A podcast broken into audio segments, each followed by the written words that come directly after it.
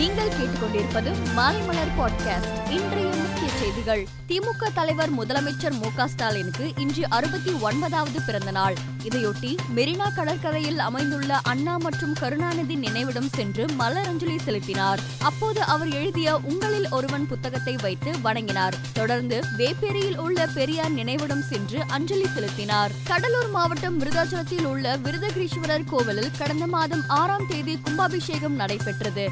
இந்நிலையில் கோவில் கோபுரத்தில் மூன்று தங்க கலசங்கள் கொள்ளையடிக்கப்பட்டுள்ளது. இதுகுறித்து போலீசார் விசாரணை நடத்தி வருகின்றனர். தமிழக முதலமைச்சர் மு ஸ்டாலினுக்கு பிரதமர் நரேந்திர மோடி தொலைபேசி மூலம் பிறந்தநாள் வாழ்த்து தெரிவித்தார்.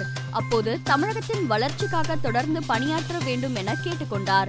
மோடியை தொடர்ந்து பல்வேறு அரசியல் கட்சி தலைவர்கள் பிரமுகர்கள் வாழ்த்து தெரிவித்து வருகின்றனர். ஆபரேஷன் கங்கா திட்டத்தின் மூலம் ருமேனியாவின் புகாரஸ்டில் இருந்து நூத்தி எண்பத்தி இரண்டு இந்தியர்களுடன் புறப்பட்ட ஏழாவது விமானம் இன்று காலை மும்பை வந்தடைந்தது. சமையல் கேஸ் மற்றும் வணிக பயன்பாடு கேஸ் சிலிண்டர் விலையை மத்திய எண்ணெய் நிறுவனங்கள் மாதந்தோறும் நிர்ணயித்து வருகின்றனர். இந்நிலையில் வணிக ரீதியாக பயன்படுத்தப்படும் கேஸ் சிலிண்டரின் விலை ரூபாய் நூத்தி ஐந்து உயர்த்தப்பட்டு ரூபாய் இரண்டாயிரத்தி நூத்தி நாற்பத்தி ஐந்து புள்ளி ஐம்பதாக நிர்ணயிக்கப்பட்டுள்ளது. இது இன்று முதல் அமலுக்கு வந்துள்ளது.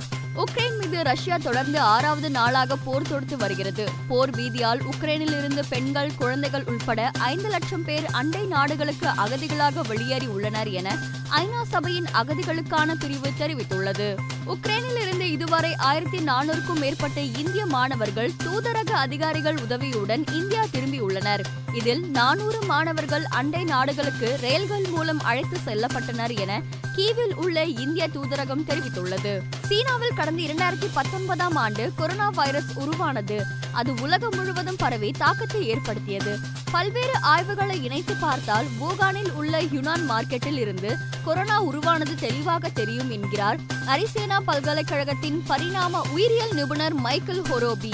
உலக டென்னிஸ் ஒற்றையர் தரவரிசையில் ஜோகோவிச்சை பின்னுக்கு தள்ளி. ரஷ்ய வீரர் மெட்விடோவி முதல் முறையாக நம்பர் ஒன் இடத்தை பிடித்துள்ளார். ரஷ்யாவின் தேசிய மற்றும் உள்ளூர் கால்பந்து அணிகள் சர்வதேச கால்பந்து போட்டிகளில் பங்கேற்க இடைக்கால தடை விதிக்கப்படுவதாக சர்வதேச கால்பந்து சங்கம் மற்றும் ஐரோப்பிய ஒன்றிய கால்பந்து சங்கம் கூட்டாக அறிவித்துள்ளன.